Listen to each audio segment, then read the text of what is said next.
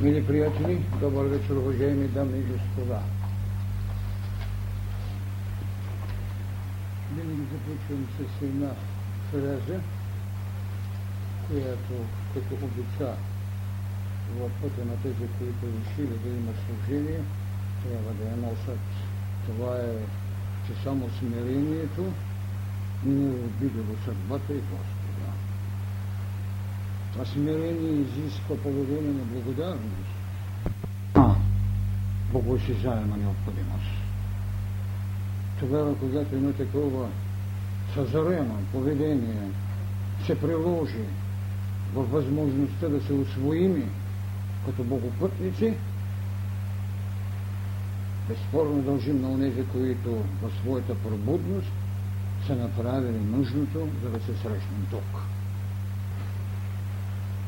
Наверно, всички почти са прочели или са чули, че това, върху което искам да поговоря, това е, че мъдростта става мирово битие. Не, че мъдрост не е имало, както не можем да изключим от поведението на човека, че не е имало любов, макар че реално любовта като духовна вълна в учението на Христос е надкрачила любовта на биологията, любовта на социалната възможност, класирана в съответно законодателство, но любовта като потреба да простите и да обичате врагът си, любовта в отсрещния да видите не само своя брат, но глептирания Бог, защото всеки като човек е ли неволиращ Бог, можеше да дойде само от учението на любовта като мирова вълна, а не като потреба на социалната взаимност. Разбира се, че тайната на религиите не изключва, напротив, тя богатее, тя създава иерархическата стълба на социалната взаимност, която от учението на правдата за съотношение на взаимност и възмездие или награда според постъпката е изгражда социалните общества в тяхната възможна осъществимост за най-съвършеното, което може човекът във взаимността да направи, или необходимостта, когато е нарушено едно право, когато е надвършено едно престъпление, ако не може да бъде спряно, както е казано в учението за правдата, десетте Божи заповеди, които безспорно ще съществуват, докато човекът стане толкова съвършен, че не може да убива Бога в себе си. Защото всеки срещан е един Бог. Така, въображението на човека в своето търсене на Бога, с което изгражда поведение и издига ултари, е минало в своята еволюционност от дена на сътворението до дена на своето цялостно изживяване и живеене, защото когато човекът се осъществи като Бог, т.е. когато една свобода го е направила достатъчно божествен, за да бъде цялостен със своя Творец, тя му оставя само един ултар. Ултара на себепознатие. Ето защо човечеството в своята лична пътека на моление и в своето социално пътуване за изграждане на социалните формации, а в това в същото време изграждало и себе си както като анатомия, така и като ум, със съответната култура, така и като духовност, която създава другите ценности. Е вървял един път на двобой между оракулът, който като неизбежна потреба на умът и конфликта на духовната будност като вътрешно откровение, защото там, при онзи храм, където той отиваше да търси оракула, е, разбира се, навсякъде не е имало храмове, където има оракули, от които можете да търсите черти на своята съдба. Въпреки, че почти всички тези оракулски гадания бяха наполовина верни. Защо? Защото и човекът беше наполовина божествен и наполовина само човек. Двобоя между злом политикона, социалното животно и телото в тази историческа пътека се водише между оракулът и надписът на храмът, където бе казано Познай себе си и ще познай боговете. Това вътрешно търсене нашето изповедание е сложено още в книга Битие на Старозаветието, където сътвореният Адам от цялата сътвореност взета тази плод на планетата, пипната с ръцете на Божеството, се задава корпусът, се задава Адам, който носи всичката клетъчна сила. Но ако го е създал по образа, той чакаше диханието, за да бъде подобие. И в този двобой между образа и подобието, този вечен и разбира се неизречим със слово Творец, в същия този Адам извика Адаме, къде си? Къде си, Адаме? Това е големият двобой. И от тук човекът отиде да търси оракула, за да се намери божествено откровение. Вместо да прочете надписът, познай себе си, а за този себе си е именно Творецът и ще познаеш боговете. Тогава ролята на боговете беше ролята на посредственото, необходимото, кореспондентското начало, парламентарността или парламентурът, който Хермес трябваше да извърши между олимпийци и между човеци. Този двобой, това търсене, това вечно викане у нас, Адаме, къде си? До великия момент, когато Адам ще каже, гол съм. Щом си гол, тръгни да работиш. Тръгни и търси. Не прави ултар. Още себе си не можеш, направи го вън. И на този ултар направи необходимият шепот, за да се намериш. До онзи момент, когато ултарът ще те освободи, защото той и ти сте едно.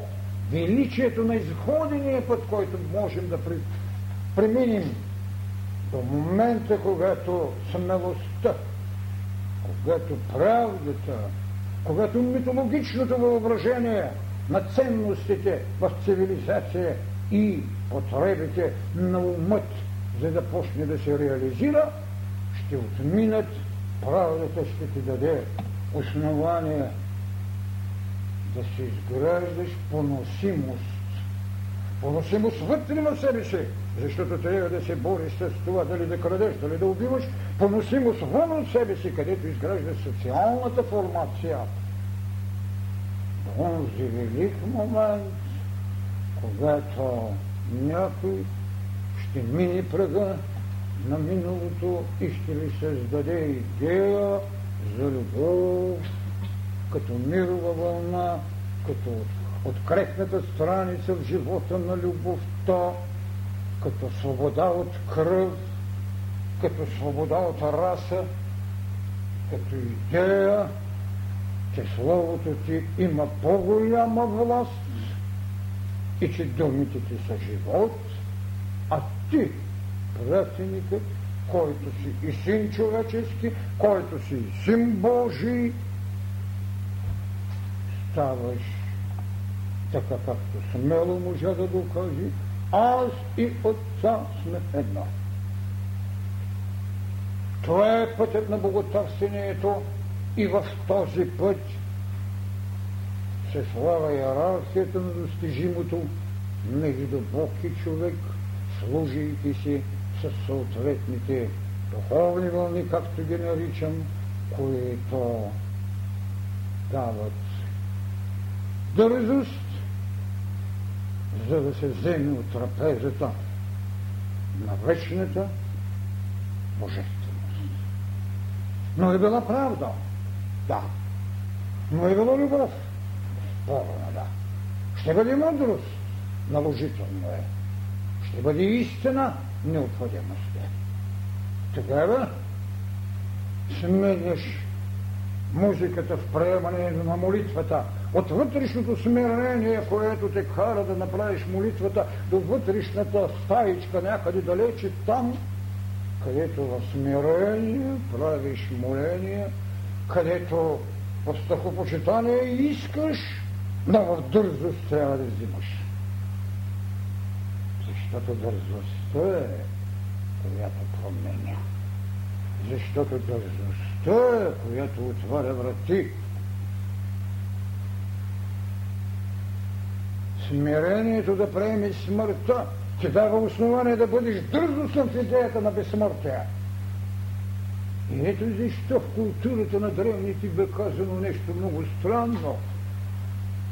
Когато Зороастра поиска безсмъртие, ако не може да му казва, мили мои скъпи сини ученико, искай смърт, за да имаш възкресение. И тогава ще познаеш преходността на смъртта в идея за безсмъртие, защото това след хилядилетия Христос го демонстрира. Той ви даде възкресението като квалифицирана, изведена, потвърдена тайна на знанието за безсмъртие. И тогава той смело ще ви каже, о смърт, къде е твоето жило? Това го правише дързостта, защото той рече, държайте, аз победих света. Така се редат единиците, докато се изведат от стадното съзнание на битието в хилядилетието. Да се освободиш от стадното съзнание, до водаческата личност, не с натрапеното съвременна политически доктрини, не, до това да водиш еволюцията на природата в нейната цялост, да познаеш едно от най-великите тайни – че има жива вода, от която не се ожеднява. Аз имам жено жива вода, а тя не може дори да намери черпак да наведе обикновено. Това е дързостта. Това е смелостта, с която минава човечеството то безспорно ще смене своите иерархически таблици на взаимоотношения. То ще има своята акадска таблица на съдбата. То ще има своите 12 таблици на Римската империя. Защото в Римската империя стоят две голями начала в двобоя. Идея за правда от синове, които са кърмени от вълчица конфликта. Конфликта, който след това го виждаме пренесен в новата доктрина на мировото учение на Христос. Любов и правда в лицето на две големи личности, които се възправиха. Един е неизмерим, други е измерим. Пела ще рече, екце хомо. Ето човекът. Човекът но Христос се бъде казан от своя Отец. Това е моят възлюблен син, над когото е моето благоволение. Как, каква невообразима гигантомахия се води между човека, ектикомо, и между Бога. Това е моя възлюблен син и се налага дързостта на учението на любовта.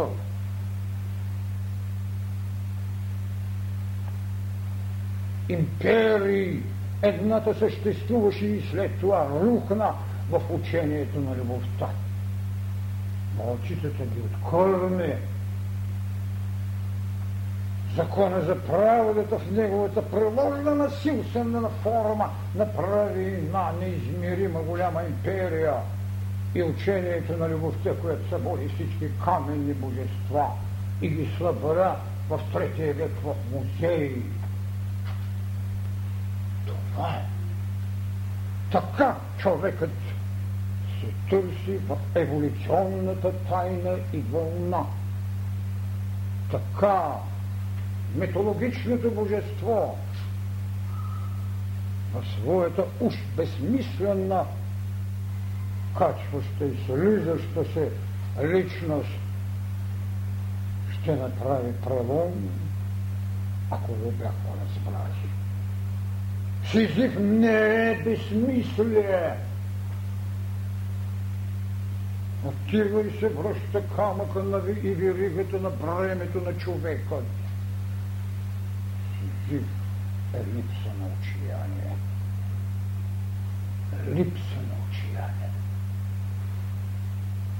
Това е еволюцията, която се търси от митологичното съзнание през таблиците на правдата, през блаженствата на любовта,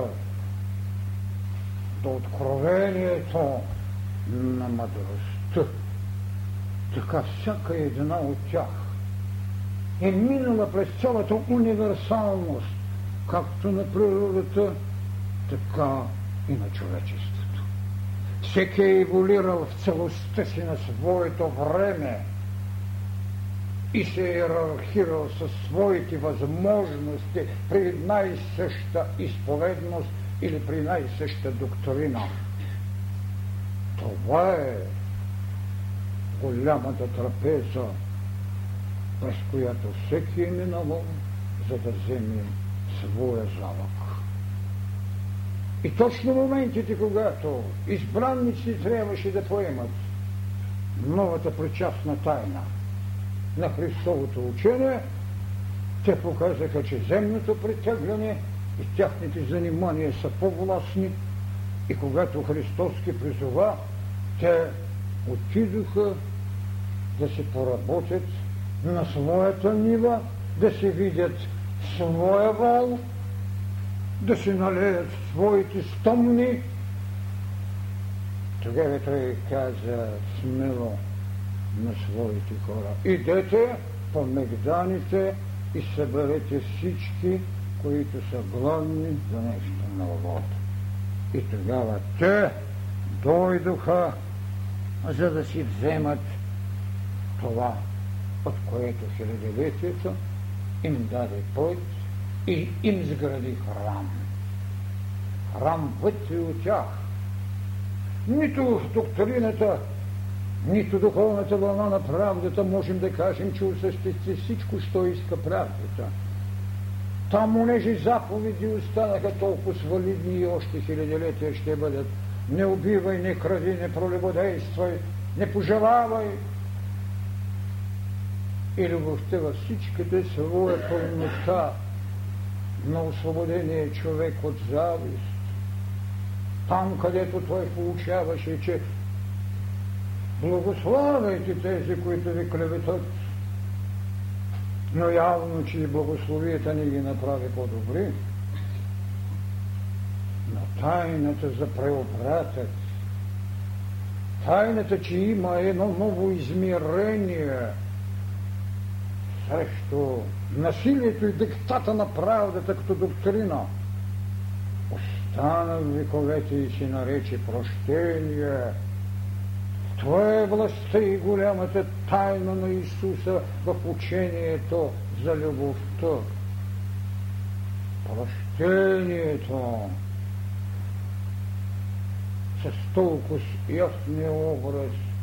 И вие, които, ако сте прави, не хвърлете камък срещу грешницата. Никой не хвърли. Значи явно е, че доктрината на правдата има само стъпало в лествицата за съвършенството, а не е свойшика на човека, както някои до сега със своите малоразмерни схващания в сектантско виждане могат да кажат да, с тях свършва света. Светът няма да свърше. Защото иерархия на духовните вълни се стъпала. Целостта е свобода и живот в Бога. Така, закони за правдата, остана в битие осветено, бих казал, преобразено, разбира се, защото влизайки като вътрешна ферментация в преценката на човека за греха и престъпността на другия, ражда ти една малка мило, милостина на любовта в идея за прощение. Така Христос рече смелите мисли и аз не те осъждам, но не греши. Той не каза, че те е безгрешна. Но не греши. Повече не греши.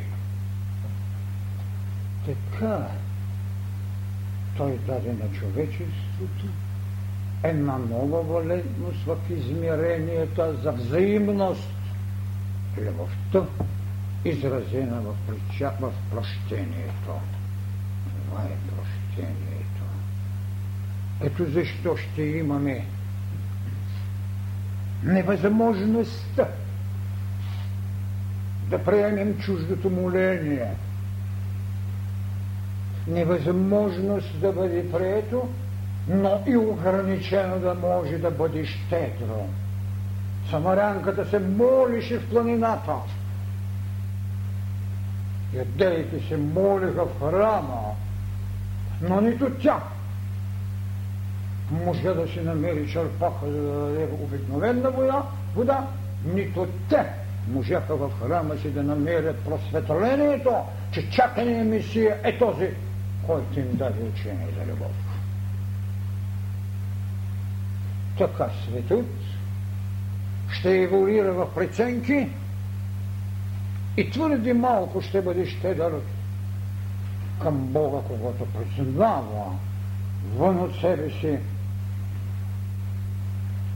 за жалост още малигна. Много е лесно да отидеш на алтара и, и да признаеш Бога и да му поднесеш жертвоприношението.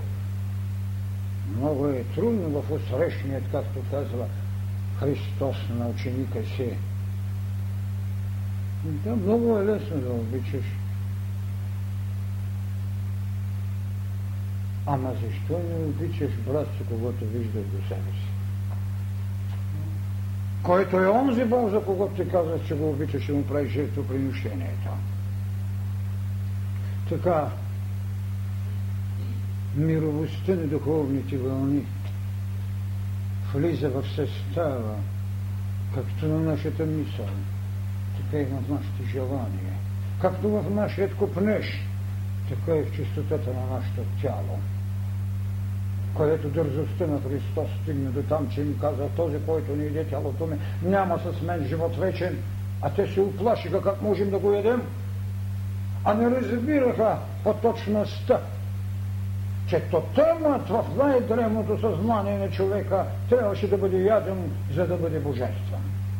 И Христос го сублимира в великото таинство.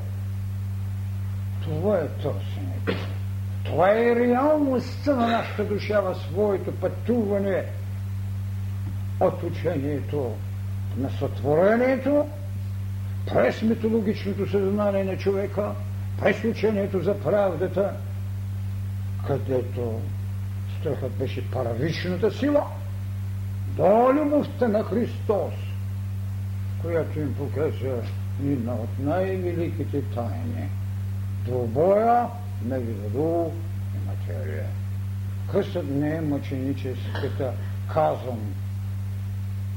Разбира се, кръстното наказание в Римската империя е ужасното наказание. Така е там. Кръстът в битието на човечеството в християнството има друго предназначение. Това е двубоя между дух и материя или човекът със своите разгърнати ръце. И Христос го демонстрира. Победата на духът над материята беше демонстрирана в Възкресението. И това трябва да приемеме, че пътят Голготски не е път на страданието, а е път на развитието. Защото той иначе нямаше да покани своите, вземете кръста и тръгвате с мен. А той знаеше колко са слаби и няма да издържат. Той не им предлагаше страдания, а им предлагаше развитие. Той ги освободи от всичко, що кръвта им навяваше. И там на кръста рече Иоанне, ето майка си. Жено, ето си. Хубава ли е срещу кръвната дира?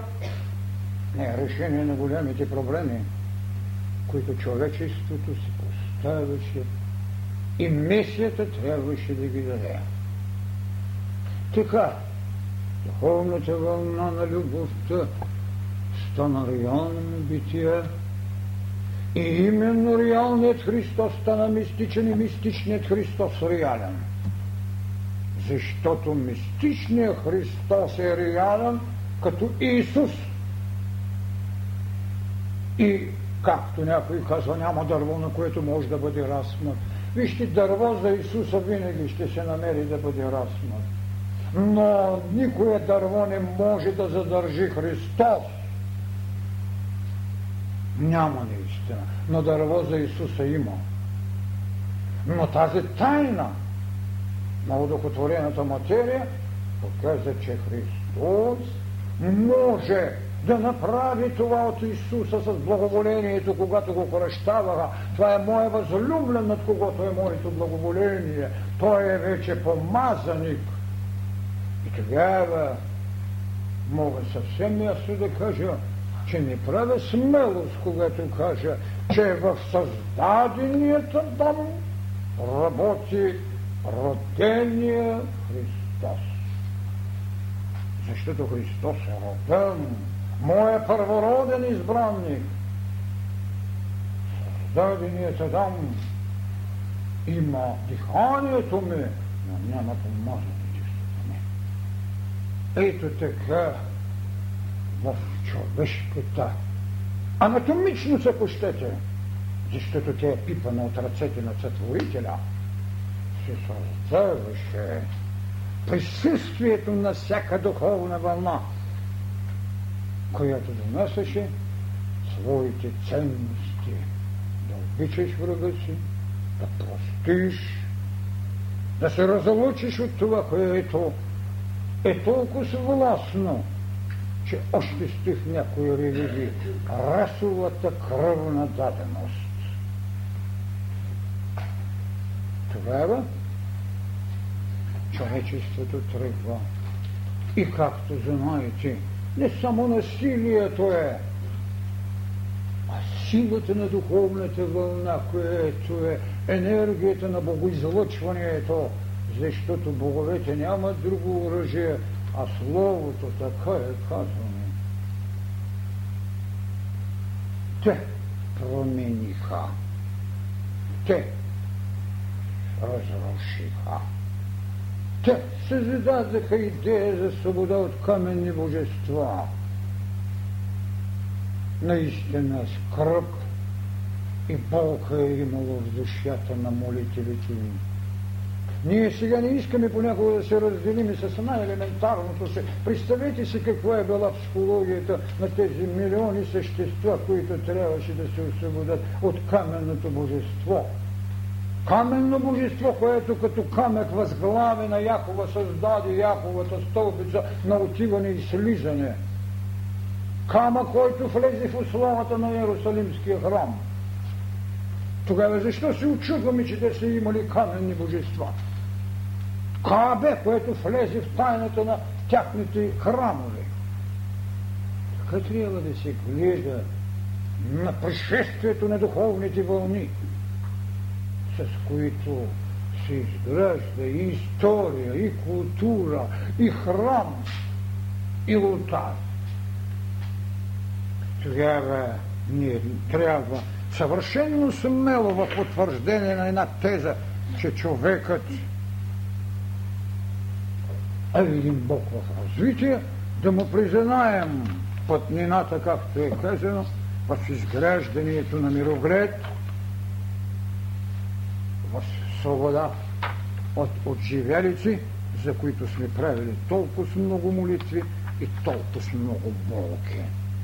Да, отидеха си каменните божества, учението на любовта. Учението на любовта, което прощаваше. То ги прати в музеи. Така че нищо няма оскърбително от това, когато една духовна луна, както всеки мироглед нов, може да смене битието ни. Така в човечеството се продължава идеята на Христос, който каза, аз и Отец сме едно.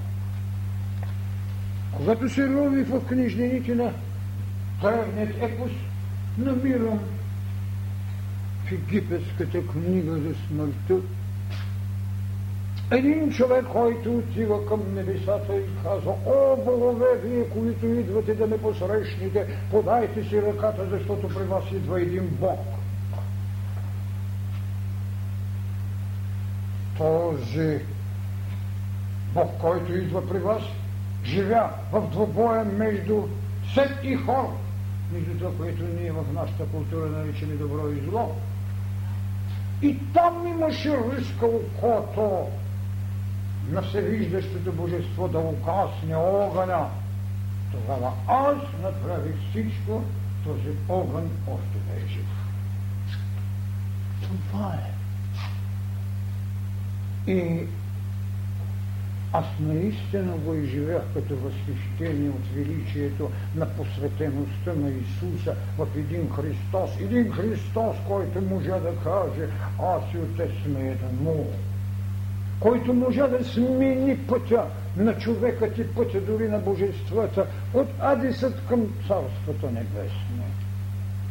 Така, съответните пророци, съответните риши, съответните сибили, съответните гадатели трябваше да сменят тоталната си молитва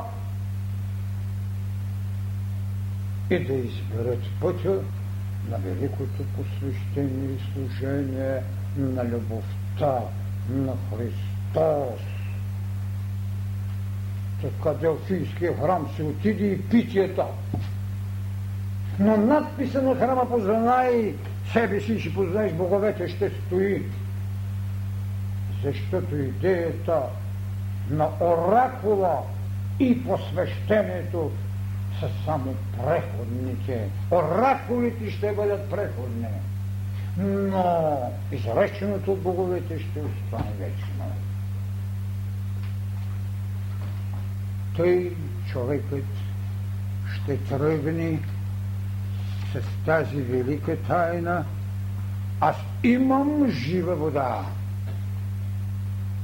И който пие за нея, няма дължадне. Жено, вие се молите на планината, в идея на храма. Аз ви казвам, че Бог е дух и дух и истина иска да му се молите. Това ли не е смяна? Това ли не е билясаният Месия? Той е дух, дух и истина.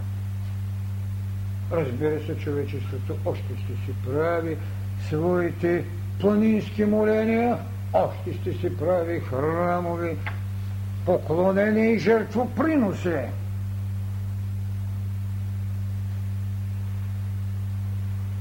За да им напомни, че са старозаветни в битието си, когато ги праща в един самарянски град и те отказват да го приемат, апостолите му казват, Господи, учителю, да извикаме небесния огън, така както жената на Лот се изгоря. А той им казва нещо много странно. Не знаете от какъв дух сте вие.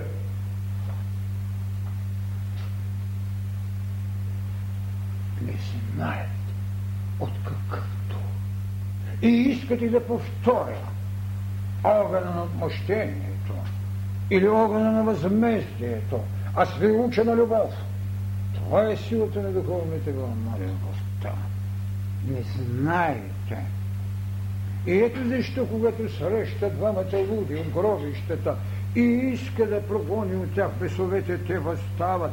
Исусе, Сине Божи, какво общо имаш с нас? Защо си дошъл тука? Вижте присъствието на земята, на пратеникът, син човечески, син Божи. Те го упрекват, защо е дошъл тука и то да не мъчиш. И то? Преди време. Защото внушението тайна, че някога ще има една вечна ръка. Преди време ги мъчи. А учението на любовта искаше с време да ги освободи и да каже това, което тяхното учител каза, това, което нашия Господ Христос остави, аз и отца сме едно. Правите хваление на тези, които ви клеветат. Опишете тези, които ви мразят. Ако това не е преврат в поведението на еволюцията човешка, така в живота на човека ще влезе иерархията на духовната вълна на мъдростта. Така човекът ще се освободи от това, което нарича страх. Страх. Няма нищо по-жестоко в битието на човека от внушение страх и от непресметната смелост. Внушение страх до такава степен би извел една бабичка с наръщрени да ги хвърли на еретика в клавата. Но той характеризира поведението именно като духовни вълни.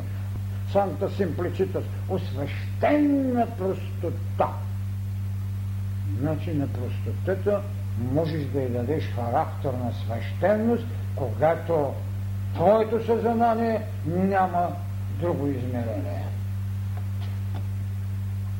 Така ние ще се научим да се свалим сандалите, когато влизим в горящата капина.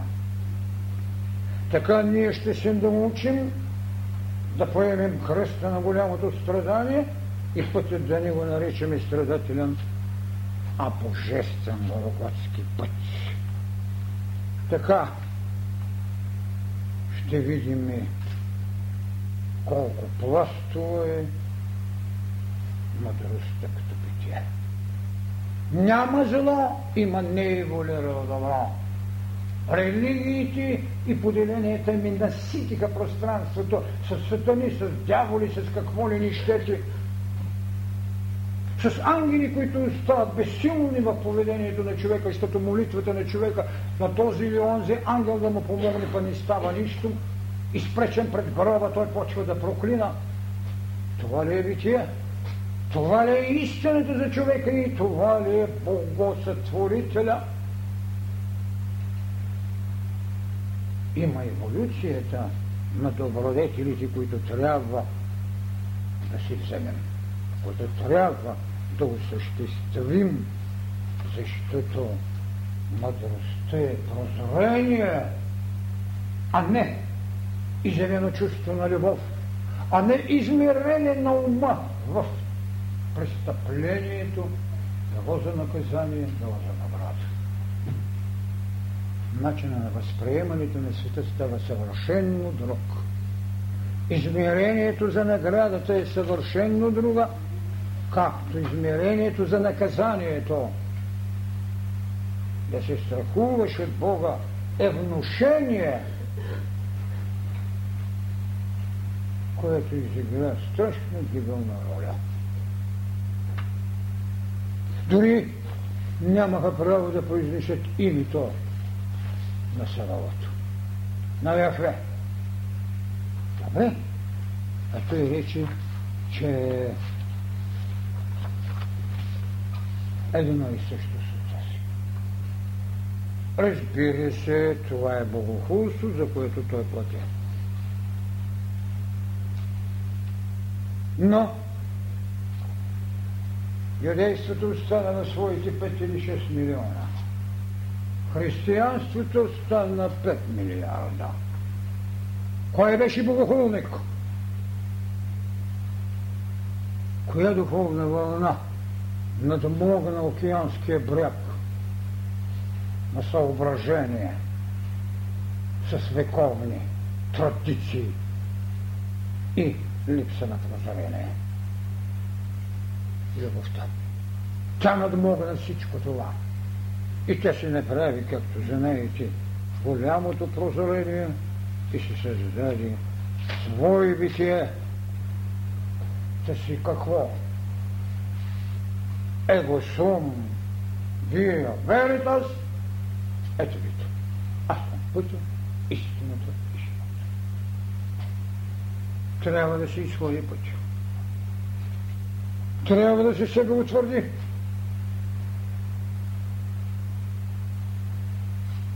трябва да се каже на Пилат.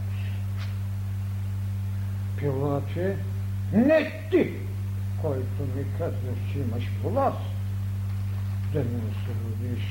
Не ти, а моя отец. Опорност не на преходност. Вяра не в изменението, а в целостта. Бог е в човека и човекът е Бог. Така писах в книгата си какво?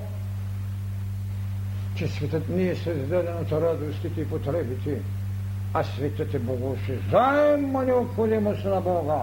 Човекът, защото той е единственият, който може да констатира, че има Творец, на когото дължи своето битие. Така, мъдростта осветява знанието ни чрез прозрение и това, което не модерната философия ще нарече интуиция на Елана, както Берксон го нарече, а вътрешно откровение – което още не е богооткровение. Богооткровение на цялата философия, история и живот на човечеството само двама са получили. Хермес и Христос, който го даде на Йоанна. Това са. Хермес каза знаменитите мисли, че Устните ми са затворени до тогава, до когато някой има уши да чуе мъдростта. Това са думите на Хермес в откровението, а Христос забрави, който има уши да чуе, ще чуе, който има уши да види, ще види.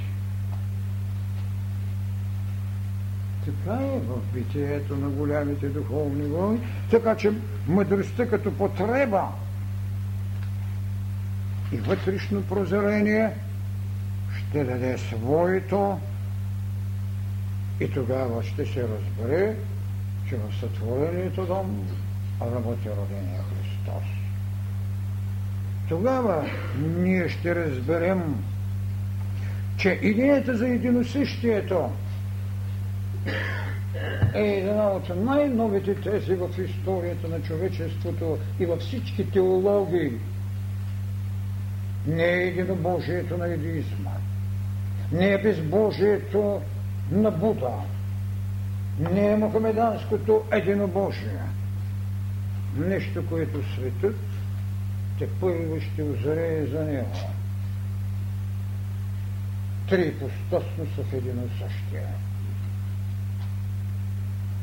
Това е което трябва мъдростта да сведе до познание, за да обхване цялата тайна на нашето служение и познание в духовната вълна на мъдростта. Не свобода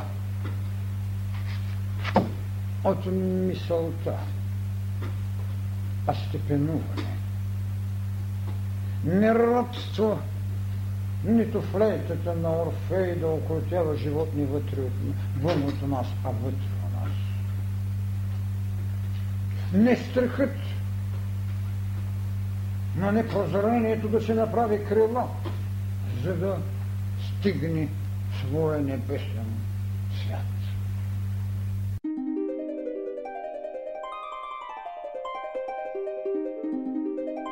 Направи си криле, които залепи с восък на своите рамене. Да, сега вече Икар знае, че неговата мисъл, мадрената тайна спокойно може да му направи криле, които нито слънцето, нито нещо друго може да му ги сънеме. Така идеите, които се задаваха религиите като вътрешни откровения, послужиха на ума да създаде цивилизация и да гостува там, където въобще само с идея за вълшебники лимчета можеше да отива. Така че има ли нещо по-позитивно от идеите на раждащите богоучения? Не! И вълшебното килимче стана реалност. И това, което е изречено от боговете. Вие сте синове Божи. Вие сте синове Божи. Тогава ще знаем защо трябва да приемем иерархията на правдата, на любовта, на мъдростта, на истината, на свободата, за да можем всякога, когато сме осветени от тайната, да знаем силата на Христовата мисъл, че всеки, който е пожелал сърцето си, е прелюбодействал. Е да, но при мъдростта, когато може да видите мисълта, няма нужда да пожелавате, защото сте разобличени предварително. Идеята на вътрешното духовно зарение е пътя към свобода и истина. Тогава няма нужда грешница да водите на площадите за заклеймяване и убиване с камъни. Мъдростта е вътрешна свобода. Кога и как тя ще бъде едно достижение за света, разбира се, че културата толкова е вече ерархирала, че няма нужда да се чакат хилядолетия в освояването на това, което се наричаше аз имам жива вода.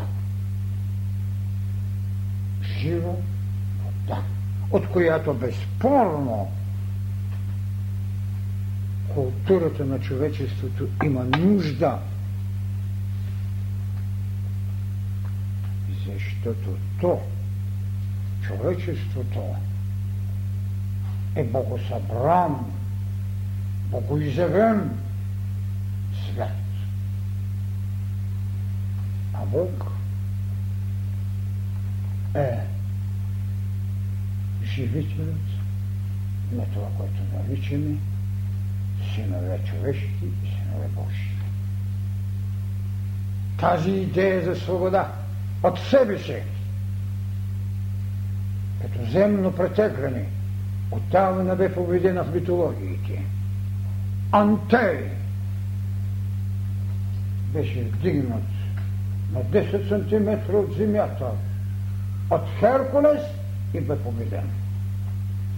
Митологиите са знания. Митологиите не са бавени приказки, както продължава великата наука да не получава. Тя до 19 век отричаше Троя, когато излезеха из улиците, дори не намери сили да се извини. Няма приказки, нереални, има неразтълнени. И точно това е голямата трагедия, ако не можем да разтълнем душата ни на пътя на към храма на мъдростта. Няма зло, има нееволирало добро. Няма друг път от този, който голямите учители са посочили на човечеството. Ако трябва да живеем по-малко с страхът на ветровете, трябва да се примирим, че някой ще ни свали дрехата на непотребността, която е навик, която е убийствена. Хубаво е да пазим ценностите, но дважди по-хубаво е да ги еволираме. Защото не беше достатъчно само опороченото прелюбодейство. Беше достатъчно, ако в мисълта си пожелал каква е иерархия на преценки в ценностите. Така трябва да си изживеем в търсенето за едно утрешно битие, което ни дава прозрение – за нашата сигурност. Едно предназначение, което е тайна на нашата обреченост и идея за осъществяване. Оставяне водата на живота ни присъствие, дадене един път. Няма зло, няма не е голямо.